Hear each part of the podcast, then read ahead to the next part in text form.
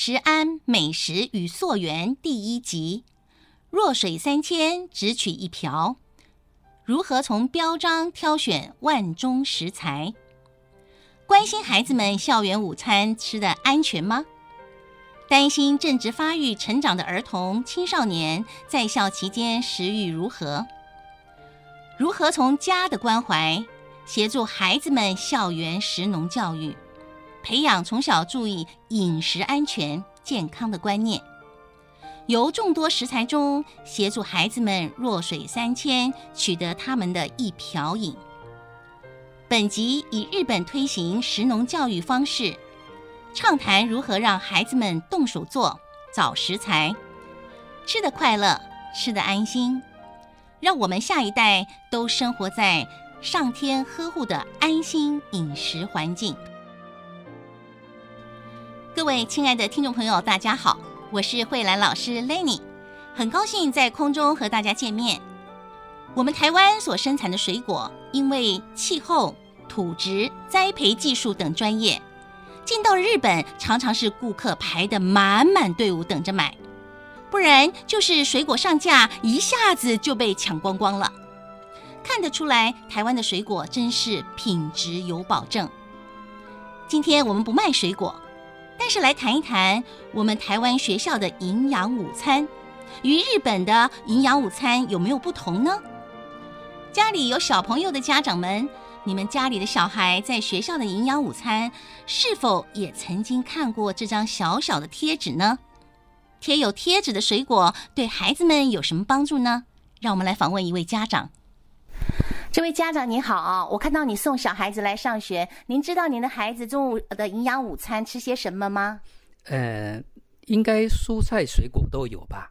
那么在蔬菜水果上面有一个产销履历标章，您知道吗？呃，我知道。我想学校方面应该都使用有履历标章的蔬菜水果，因为家长曾经在学校都有反映，一定要这样啊，吃起来才会安心。那有这个产销履历标章的蔬果哦，对孩子们的呃影响是什么呢？呃，有产销履历的话，我想一些农药残留啦啊，产地的原产地的这些管控啦。应该都有一些标准的存在，所以应该会比较有标准的。好，谢谢。哎，不客气。的确，贴有标签的蔬果对于健康就有保障。我们拿香蕉来比喻好了。两年前，我们台湾的香蕉就在日本大卖，当时创下了五年来外销接单一万公顷的最高出口量。这是过去十年以来很难得再看到的光荣时刻。进到日本的水果都有一定的要求规范，学校供给孩子们的营养午餐水果当然也不例外。凡是要贴产销履历标签贴纸的水果呢，都必须经过政府认可的第三方验证机构检验通过以后才可以贴的。而且，水果在果园中培育，都是经过严格的用药、肥料完整记录去把关。农夫们生产量多少，就实际记录多少，依据数量才许可列印多少张的标签贴纸，卖多少就贴多少，实实在在花功夫呢。但是，就是可以让消费者更加的安心。因此，这些水果对人体的健康安全比较有保障。那么，如果家中小孩学校营养午餐没有看见这种小标章贴纸，可能是送进学校厨房清洗节切的时候呢，就已经把标章拿下来了。如果家长们很担心孩子们吃的食物是否能够让你们安心，你可以询问学校是否已经指定采用产销履历验证通过的食材。现在我们要来聊聊香蕉上面贴有绿色或红色或者是蓝色等等一张张小小的贴纸是有什么作用呢？如果您仔细看看贴纸上面的小字，其实它还是有分的：有机、产销履历、吉原谱、CAS 点点点点等。哇，这些贴纸给我们带来什么方便呢？现在记者带您去屏东采访香蕉农张玲玉美阿姨的香蕉园，来听听蕉农对于产销履历的看法。今天呢，非常高兴来到了高雄旗山哦，这个地方呢，放放眼望去呢，全部都是香蕉园。这个香蕉啊，每一颗都长得非常的饱满，而且呢，每一季呢弄着碎耶哈。在我身边呢是啊。曾经有过产销履历生产的张林玉美阿姨，哟，你好，大家好。啊，阿姨，你即马种迄个金蕉吼，种偌久啊？哈，我种五冬哇，五六冬啊。哦，五六冬啊？哦，嗯，哇，啊，你种金蕉是家族事业吗？我较早是做水电，啊，退休来我顾内钱，顾玉荷包，啊，顾玉荷包了，搁兼加落栽金蕉。哦。做水电的转去做迄个种金蕉，再做奶鸡，有啥物无共？先做奶鸡来，甲去做金蕉。嘿，啊，哎，这困难袂。袂啦，就要爱用心啦。哦，爱用心来做。爱用心。啊，平常时你是安怎照顾你的金蕉咧？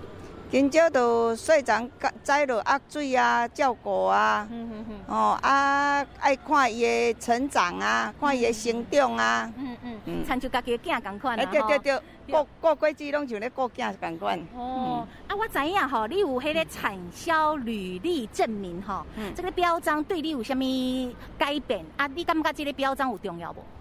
标章是足重要，毋过要做产销履历足辛苦。为什么咧？因为药啊拢爱附下着咱的农委会诶，嗯，诶药啊，吼，嗯，啊有时啊因嘛会改变啦，啊，但是。有做产销履历是加足好啦，嗯嗯，消费者在食了嘛较安心啦，嗯嗯，哦，啊，咱在卖介绍嘛加足好，嗯，阿姨，唔是每一个农民吼，拢会去生成这个产销履历标章吼，当初你为什么有这种感觉？为什么有这种动机去申请呢？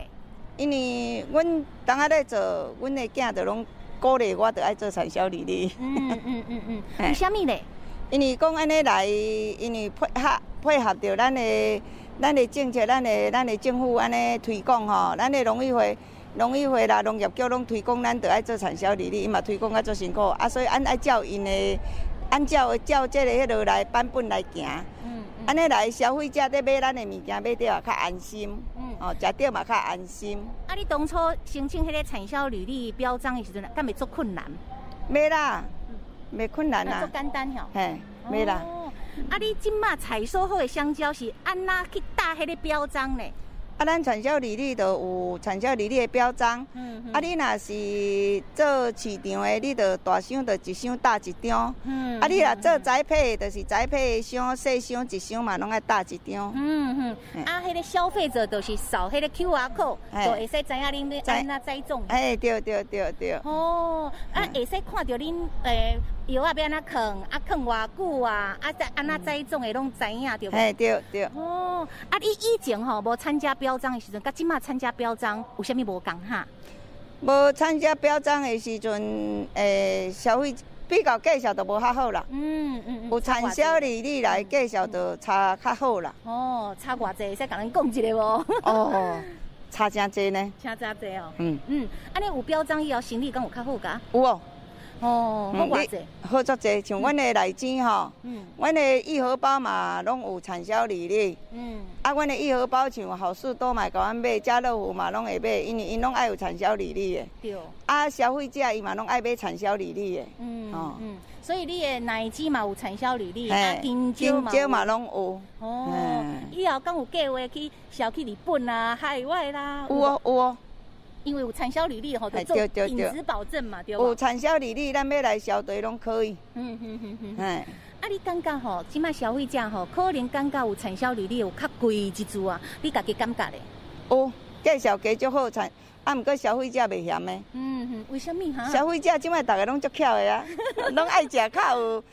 较有迄落个啊，较安心的啊。对对对。嗯。好，啊，即马足侪农民吼，咧申请产销履历的时阵，会有寡惊惊啦，惊麻烦啦，吼，惊足辛苦诶，啊，惊去互人查啦。啊，你家己有啥物建议无？人诶，因拢惊咧惊咧等啦。嗯。但是我我是袂啦。嗯嗯。哦，因为咱着照伊的规定来甲伊做，嗯、啊，咱当然嘛是消费爱互人消费者食了会安心，食、嗯、了会好。啊，咱家己本身嘛要食，对无？哎、嗯，啊，所以讲得爱安有产销履历。啊，当然人消费者咧甲咱买买到伊就做安心。嗯、啊，介绍就较好，因为咱做产销履历较辛苦，所以介绍爱较好互咱。哦，啊，你即马看到满园的金蕉甲你的奶鸡，你的感觉是安怎咧？足欢喜的。每一个拢有注册商标、产销履历证明的标签，安尼都是阮玉梅阿姨的心血。嗯，多谢多谢玉梅阿姨，谢谢谢谢，好。现在大家都知道产销履历真的很重要，但是为什么有些蕉农没有去申请呢？请问一下，你有去申请迄个？你敢知影产销履历标章？知影知影。哎，啊，你有申请迄个产销履历标章无？无无无无。为什么无咧申请咧？我是讲算咱量较少，有去参加嗯，小三班，无无去参加。哦，啊，产销履历标章，你感觉申请诶方便，还是无方便？是真方便啦，咱咱以后金蕉啊要行到哦出国啥哦，日本啊还是大去是真好用。好，啊，以后若有机会，你也是去申请不？应该是会。好，谢谢。好，你好，你知道产销履历标章吗？我知道。嗯，你们有去申请吗？没有。为什么没有申请呢？因为我们只是一个小农而已，我怕申请会很麻烦。嗯。然后怕很琐碎啊，也不知道要怎么申请。如果将来手续简便了，您会申请吗？会。好，谢谢。其实，可能很多蕉农怕手续很麻烦，所以都没有去申请。但是，屏东福盟产销合作社理事主席张义宪现身说法，谈到了申请产销履历验证的重要性。好的，现在在我身边呢是玉美阿姨的大儿子哈。那么他的大儿子呢，一路以来都陪着玉美阿姨种香蕉、种奶鸡，而且呢申请到产销履历的标章哈。我们想请问他一下，来来来，您先自我介绍一下。哎，大家好，哦，我是张义贤。好，张先生，那么你们在申请产销履历的时候，你觉得申请前跟申请后有什么样的差别？呃，产销履历主要哈，我们要了解的是我们在生产过程里面的怎么样去把它做标准化。好，那最主要用意是因为以往传统的这个农作啊，他们不会顾虑到这个用药安全啊，还有合理化的施肥啊。那这个东西不管不管是对消费者还是对自己，都是一种伤害。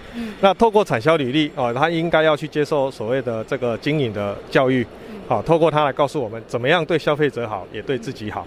好，怎么样去让这个产品。更友善。嗯，那你们当初在申请这个产销履历证明的时候，这个标章的时候，有没有遇到什么困难呢？最大的困难就是大家不配合。哦。啊，因为突然要申请这个哈，大家多了很多工作要做。是，是。很多人都觉得这个很麻烦。嗯。那后来慢慢的做一年啊啊，劝导了第二年啊，哎，越来越多人做。为什么？因为他们发现，哎，这个真的不错。嗯。因为什么？因为它可以。提醒自己啊，什么时间点我们要做什么事啊？啊，未来消费者喜欢的是什么啊？等等的，它都有一个市场的良善良的回馈回来。那相对的，去生产诶、欸，生产履历这这个工作啊，落实的去执行，也是对消费者的一个回馈。那你觉得你们家的呃香蕉啦、奶鸡啦，有了这个产销履历标章之后？啊，行李有较好不？哦，这行李好唔好不一定啊，因为我们的产量还是要看天吃饭啊。好、嗯，因为季节气候啊影响产量很大。嗯。啊，但是最起码我们的消费者信任我们是经过产销履历的这个。经经营啊，那也就是说，这个东西也是经过消呃消费者啊的一个严格的把关，嗯啊等等的，这样子我们获得市场的这个接受度还蛮高的。嗯，因为你们有这个产销履历标章哈，现在好像是有销香港嘛哈，日后还要销日本对吗？呃，其实说实在的，因为为了要能够满足这个地球村的这个环境哈，嗯、我们一定要提高标准，所以产销履历哦，这个是势在必行。嗯。呃，现在很多农民哈，可能呃有一点彷徨或矛盾，要不要申请产销履历标章哈？你有什么建议呢？呃，通常哈会惊，无想要申请的，就是惊麻烦。嗯。哦，但是蛮惊，啊，就是把它申请，然后去做，啊，一年一年的去做，做一年是一年，累积出来的经验跟累积出来的知识都不错。那对于未来的发展，对于未来消费者接受度也会很高。嗯，好，谢谢。啊，谢谢谢谢。从理事主席的现身说法，我们知道有产销履历验证真的对消费者、农民有非常大的帮助。所以一路以来，农粮署集结了教育机构，不断推动食农教育。现在就让我们访问彰化师范大学担任副教授的曾宇良曾老师。曾老师，我们尊称他为日本通。知道他本人旅日多年，家中有位日本籍的太座，对日本农产事物相当熟悉。借着采访曾老师，我们来了解食农教育的重要性。各位听众朋友，今天呢，我们很高兴啊、采访到彰化师范大学地理系副教授曾宇良副教授哦，来到了我们的这个节目，来跟我们谈一谈一个非常非常重要的观点，叫做食农教育。我相信呢，听众朋友呢，听到食农教育好像是非常的陌生哦，就跟我一样的，所以我们今天要来学习一下。那么呢，我们先请这个曾教授哈，这个跟我们谈一谈什么叫做食农。教育呢？好，主持人、各位听众，大家好，我是张师大地理系曾宇良。那首先跟大家分享什么是食农教育呢？其实这个概念，大部分我们台湾是来自日本的观念。嗯，那其实日本推动两种，一个叫做食育，饮食的食，教育的育，食育；另外一个是食农教育。嗯，那这两者之间其实差异性并不大。那食农教育其实是比较早提出来，那它的体系是由日本的农协 JA，就类似台湾的农会，嗯，去推动的食农教育。那它主要强调就是怎么样去知道我们农产品的来源，那透过农业体验的方式、绿色旅游的模式，让学生、民众、社会大众知道我们食材的来源。那怎么样享用我们在地食材或是国产的食材？嗯，那它的重点就是从简单的料理的模式，然后去认识我们餐桌上的食物。那通常会跟学校的教育结合，所以他们统称叫做食农教育。那刚刚一开始提到的食育的部分是日本政府他们提出的，二零零五年正式立法通过食育基本法。那基本上是跟食农教育有点类似，比较不同的是，它是把这个食育的部分放在他们的教材里面，也就是说，从幼儿园开始，国小、国中都会接受这个食育的训练。那他们会在国小课程里面有一个综合学习时间，把他们的在地农产品的特色，那透过简单的解说，然后让民众了解食育。所以，食农教育跟食育的概念都是在认识我们乡土的作物、国产的食材，那尽量呢使用在地食材，认识我们周遭的。农产品，这个是简单的食育跟食农教育的概念。是是是。那么刚刚曾老师谈到了这个日本的这个教育啊，或者是食农的一个概念哈。那我们在台湾，我们的食农教育的一个理念是什么呢？是那以我们台湾在推动的，不管是食育或食农教育也好，我们基本上都是参考日本或者是。韩国，嗯，甚至是欧美国家为主。那台湾的理念其实跟日本或者其他国家是差不多。我们都是先从饮食教育去谈，但是比较不一样是，我们会有很多的系统，大家都在做食育、食农教育这件事情，但是比较忽略到它的源头到底要从哪边做起。也就是说，我们有推动学校教育也好，或者是民众教育也好，但是都基本上没有办法像。日本它有一个食欲基本法这件事情，那我们台湾的理念大概也都是希望能够推广在地的食材，跟日本一样地产地销这个观念。那怎么样透过教育或是体验活动，让我们的学童或是民众认识我们餐桌跟农产之间的一个距离？那也珍惜我们的环境，那感谢辛苦的农夫跟厨师提供给我们美好的这个食物的来源。那也强调台湾是比较强调我们要吃食物的原型原貌，嗯，不要再吃这种加工品，嗯嗯。但是也不是做加工品不好，只是说我们会强调要认识食材的原貌是什么。比如说我们要知道萝卜怎么样长在地上，或者西瓜长得怎么样，这是我们台湾比较强调部分。是是，那么呃，曾老师，您刚刚讲到，就是说日本在食农教育哦，其实他做的非常的扎实哦。那么您个人在日本对食农教育您的观察有没有什么样的心得呢？是，我想日本他们推动食农教育或者是食育，比我们台湾早很多，也落实非常多。就如同我刚刚讲的，嗯嗯，他们是会把国小的课程会有一个综合活动的时间呢，嗯，把食农教育跟食育放在里面。那他们具体的做法就是在午餐的部分。那我们台湾都喜欢把它称为营养午餐，可是日本他们觉得午餐本来就是应该营养，所以不会去强调营养这件事情。他们在乎的是食材来源。那以这个日本学校来讲，他们的午餐呢，基本上都会运用在地食材，国产的食材优先。嗯，那如果不够，才会用进口食材。那他们要求的是要标示产地，那要让学童知道说我们吃的菜、我们的肉、鱼是从哪里来的，水果是哪边来的。那有的做的比较好的学校，甚至会请农夫或者是农会来到学校，跟小朋友分享这些作物的一个。辛苦的栽种过程，然后让小朋友更认识在地的食物，然后更感谢这些辛苦耕作农夫，那爱爱惜我们的环境。所以经过这几年的验证，他们推动食育之后呢，发现有推动的跟没有推动的这个剩下食材的方式这种情况呢，减少了很多。而且学生呢有接受过食育，他们的学习能力确实有显著的提升。这是他们有做全国普普遍性的调查。那这是他们最大特色，就是从教育落实。哦，所以说，其实曾老师观察的也非常的细腻哦。那么在日本这个部分哈，从他的这个学生的营养午餐怎么样做这个食育啦，或者是这个食农的一种推广哦，从这个团膳当中呢，让学生用什么样的方式去学习到食农有趣的知识呢？是他。基本上会有很多的课程结合。那除了在学校本身之外呢，他们会聘请外面的一些企业，比如说大型的，类似我们常听到的一些企业，是是，那或是饮料公司，他们会制作相关的教材，比如说我们喝的番茄汁，嗯，他们会从番茄的一个原貌，然后来到教室让学生来创作，让他们亲手动手去做。那甚至有些比较有心的学生，他们会邀请这个学童到附近的。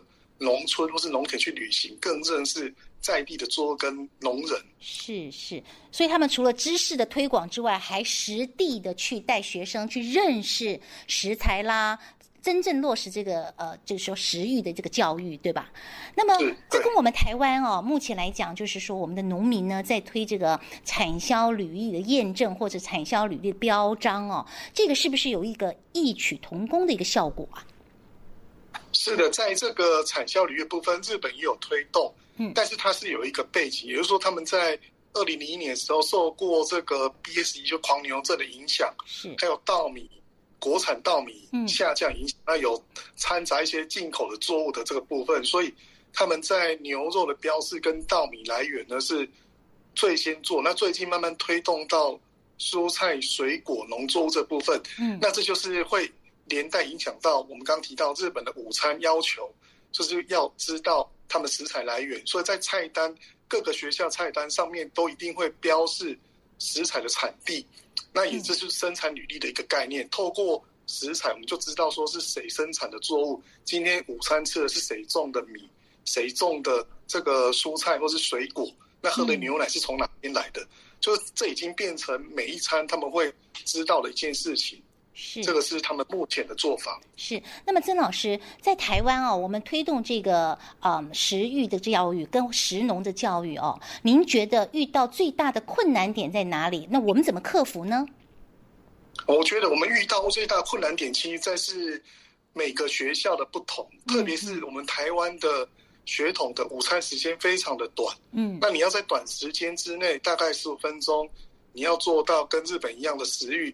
其实是有困难，但实际上，如果愿意增加一两分钟介绍今天的食材，就也不见得说一定要到农村去体验，至少让他认识我们今天吃的东西是从哪里来。如果说教育者愿意花花这样的时间一两分钟，让学生认识，更知道我们农产品的来源，我觉得这个是对我们的血统来讲，拉近他跟作物农产之间的距离。是，那还有就是，我们虽然没有立法，但是有很多的农会，其他都有家政班或者是市县会，或是一些农村妇女，其实他们可以利用很多推广的机会呢，让小朋友认识我们的农产品，就是从教育开始，那跟午餐做一个结合。那目前我们台湾的午餐可能是因为费用太过低廉，或者其他因素，嗯嗯、我们学童常常吃到。没有办法自己动手处理的这农产品，特别是水果，像出现苹果无法削皮，或是之前报道出现的百香果，他不知道怎么样去处理这个食材，这都是我们要推动很大的阻碍。是，那么我们把它放大一点哦，曾老师。那么未来哦，我们在台湾在食农教育上，或者是食育教育上面，您觉得努力的方向应该是怎么样前进？是，那我们行政院农委会现在在推动食育食农教育的一个立法的过程。那我觉得立法其实是一个很好的方式，也就是说，我们透过法律的一个规范。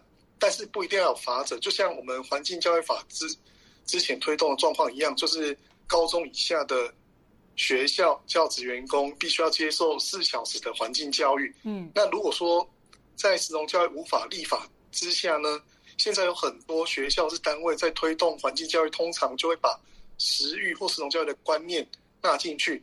所以如果短时间内要让他看到成效，也许可以从环境教育。四个小时这个时数，嗯，去实际运作，让我们的学童、老师或是教职员工都能够知道，这些环境、这些农产品，其实都是我们周遭、我们台湾的美好的土地培养出来的农作物。那也有很多辛苦的农民才会耕作这些东西给我们吃。那透过这种环境教育的方式，其实是可以带动我们的民众，或是学童，然后或是大人小孩一起。